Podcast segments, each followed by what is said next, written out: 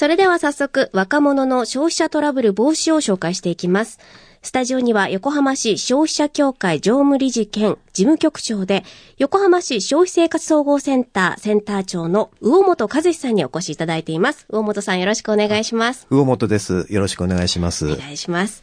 さて、今年4月1日から成年年齢が20歳から18歳に引き下げられました。民法改正でこれがおよそ140年ぶりに青年の定義が見直されたということで大きな話題にもなりましたが、魚本さん、そもそもこれで一体どのように変わったんでしょうか？はい。えー今年の4月1日時点で、えーすでに18歳、19歳になられていた方は、えー4月1日に新たに成人ということになりました。はい。また、えー多くの高校3年生のように、えー現在17歳の方も、えー18歳になった時点で成人ということになります。はい。えー民法の定める成年年齢は、えー一人で契約をすることができる年齢と、えー父母の親権に服さなくなる年齢という意味があります。うんつまり、えー親の同意を得なくても自分の意思で様々な契約ができるということです。はい。えー例えば、あの、クレジットカードを作るとか、えー一人暮らしの部屋を借りる、うんえー携帯電話を契約する、えー高額商品のローンを組むといった時に、えー未成年の場合は、えー親の同意が必要ですけれども、えー成年になりますと、えー親の同意がなくても、えーこうした契約が自分一人でできるようになります。はい。もう18歳からできですね。るということですね。はい。ただ、あの、一方、あの、成年年齢が18歳になっても、えー飲酒や喫煙、えーそれから競馬競輪などに関する年齢制限は、えーこれまでと変わらずに20歳ということです。また、あの、女性が結婚できる最低年齢ですが、えーこれが16歳から18歳に引き上げられて、えー結婚できるのは男女ともに18歳以上ということになりました。はい。本当にこう自分の意思だけでできることが増えてきて、自由とともにこう責任もね、かかってくると思うんですけれども、魚本さん、この消費生活という観点では注意しなければならない点が、この新生児の皆さんには色々とありそうですね。そうですね。えー未成年の方の場合は、えー契約に親の同意が必要ですけれども、えーもし親の同意を得ずに契約した場合は、えー未成年者取消権というのによって、えーその契約を取り消すことができます。えーこれはあの未成年者を保護するための規定で、えー未成年者の消費者被害を、えー抑止する役割を果たしています。はい。えー一方、成年になりますと、えー親の同意がなくても自分一人で契約ができるようになりますけれども、えー未成年者取消権は使うことができなくななりまして、えー自分自身で責任を負うということになります。えー社会経験が乏しくて、えー未成年者としての本がなくなったばかりの新成人、えーこういった方を狙い撃ちにする悪質な事業者もおりますので、えー安易に契約を交わすと様々な、えー消費者トラブルに巻き込まれる可能性があります。えーこうした、えートラブルに合わないようにするためには、やはりあの未成年のうちから契約に関する知識を学んで、えーその契約が本当に必要なのか、えー契約内容に責任を持てるのかなどについて、えーご自身で考える力というのを身につけておくことが大切だというふうに思います。はいえー具体的にはあの事前に契約内容をよく確認するとか、あとその場では契約をせずに、えー一旦持ち帰るといったことをぜひ心がけていただきたいなというふうに思います。はい。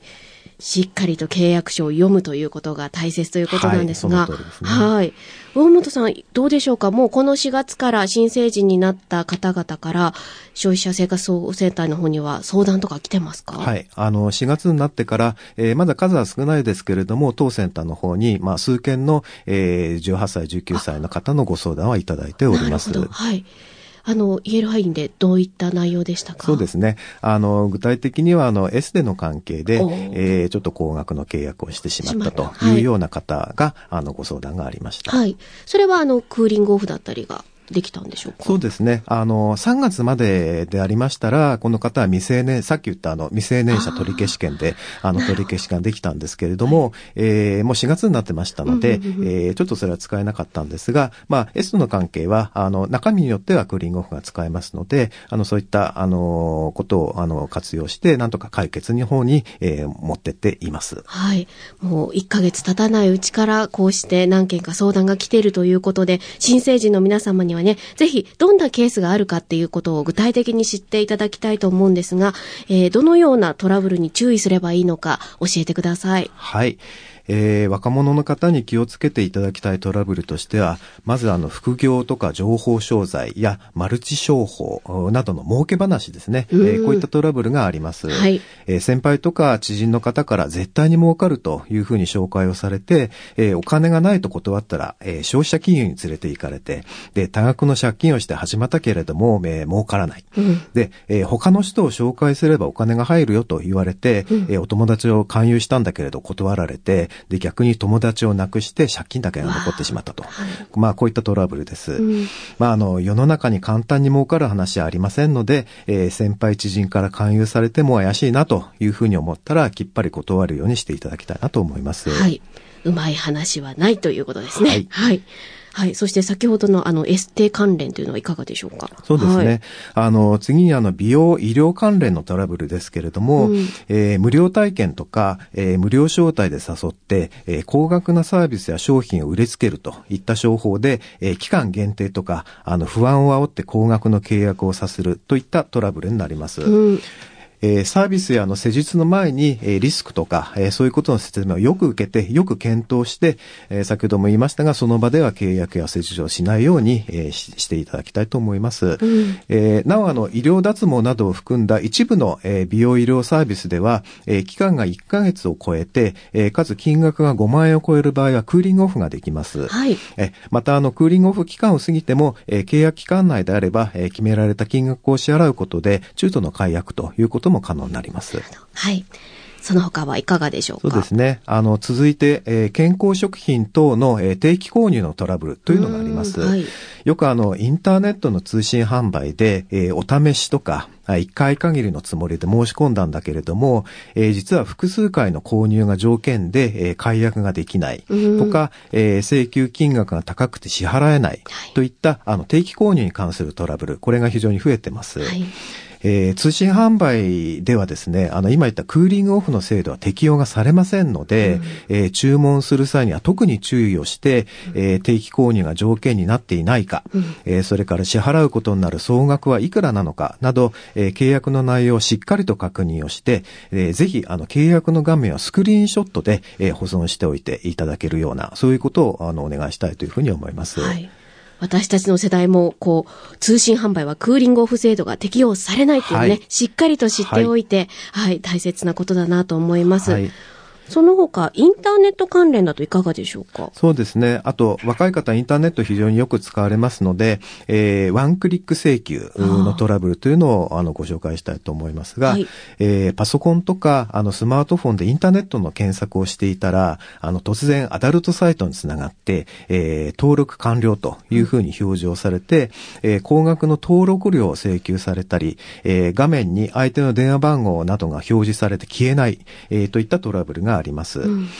えー、これはあの、サイトへ接続しただけでは、あの、個人を特定する情報が相手に知られるということはありませんので、うんはい、えー、慌てて相手に連絡をしてしまうと、うん、えー、逆に新たに個人情報を知られかねませんので、うん、え画面の電話番号や URL などには絶対に連絡を取らないでください。はい、で、パソコンやスマホの再起動を試みるようにしていただきたいと思います。はい。心当たりがなければ、こちらからアクションを取らない、ということですね。そのようにお願いしたいと思います。はい。えー、この他にもあの様々な、えー、消費生活トラブルが発生しています。えー、お困りになった時は、えー、横浜市消費生活総合センターのホームページを、えー、ご参照いただいて、えー、チャットボットや、えー、過去の相談事例をご覧いただいたり、うん、えー、相談窓口、えー、電話番号045-845-6666まで、えー、直接ご相談ください。はい。まずはこういった相談窓口があるよっていうことをね、知っていただいて、今もしかしたらまさに親にも言えずに悩んでるという方もいいらっしゃるかもしれませんから、ぜひお友達同士でもね、情報交換をして、えー、注意喚起をし合ってみてください。さて前半では青年年齢引き下げに伴う若者を狙った消費トラブルなどについてお話伺いましたが、横浜市消費生活総合センターではこの若者を狙った消費トラブルの被害を防ぐための取り組みをされているということですね。はい。えー、当センターでは、えー、本年4月から成年年齢が引き下げになったことや、えー、悪質商法に巻き込まれる若者が増えているといったことから、えー、若者に対する啓発活動に力を入れています。はい、えー、昨年度、えー、横浜が舞台で若者に人気のあるアニメ、えー、文豪ストレイドックスとタイアップして、えー、書き下ろしイラストを使ったポスターやクリアファイルなどの、えー、啓発グッズを作成して、えー、市内の高校、大学、専門学校や、えー、図書館、えー、公共施設等で、えー、掲示や配布を行って、えー、今年度もこれは継続しています。はい。はい、えー、また、あの、先ほどお話しした、えー、マルチ商法や、えー、無料商法の啓発動画や、えー、テレビアニメ、えー、汎用の夜叉姫に、えー、日暮十和役で出演されている声優の、えー、松本沙羅さんが、えー、若者に呼びかけるショート動画を作成して、えー、ホームページに加えて、えー、若者の目に触れるよう、ツイッターなどの、えー、SNS も積極的に活用して公開をしています。うん、えー、さらに、横浜市立、横浜総合高等学校や、南区役所と協力をして、高校生自身が消費者トラブルの防止の、啓発活動に取り組む様子を紹介した、横創生にオファーですのドキュメンタリー動画を制作して、これを公開しています。はい。あの、この横創生にオファーですというのは、横浜総合高校の取り組みということなんですが、具体的にどういう取り組みなんでしょうか？はい。えー、横浜総合高校には、えー、地域から提示された課題に生徒さんたちがグループで取り組んで、えー、フィールドワークなどを通じて解決策を提案して、えー、地域の活性化につなげる、えー、探究学習横創生にオファーですという授業がありまして、えー、昨年度に引き続き、えー、消費生活トラブル、えー、特殊詐欺被害の防止を課題の一つとして提示をいたしました。はい、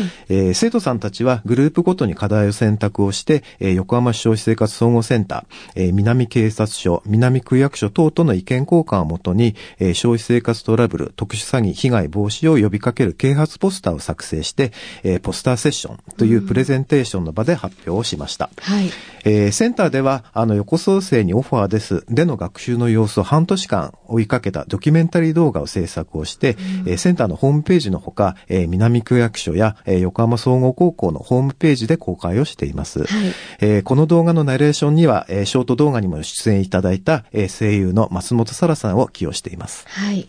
この横創生たちのポスターの制作にあたって、消費生活総合センターからもアドバイスを行ったということなんですが、どんなアドバイスをしたんでしょうか？はい。えー、生徒さんたちは、えー、課題に真摯に向き合っていただいて、えー、成年年齢引き下げを自分のことと、えー、捉えて考えておられましたので、えー、若者に多い消費生活トラブルの内容とか、えー、トラブルへの対処法などをお伝えいたしました。はい、えー、生徒さんたちはとても熱心に聞いていただいて、いろいろと質問されていたのがとても印象的でした。はい。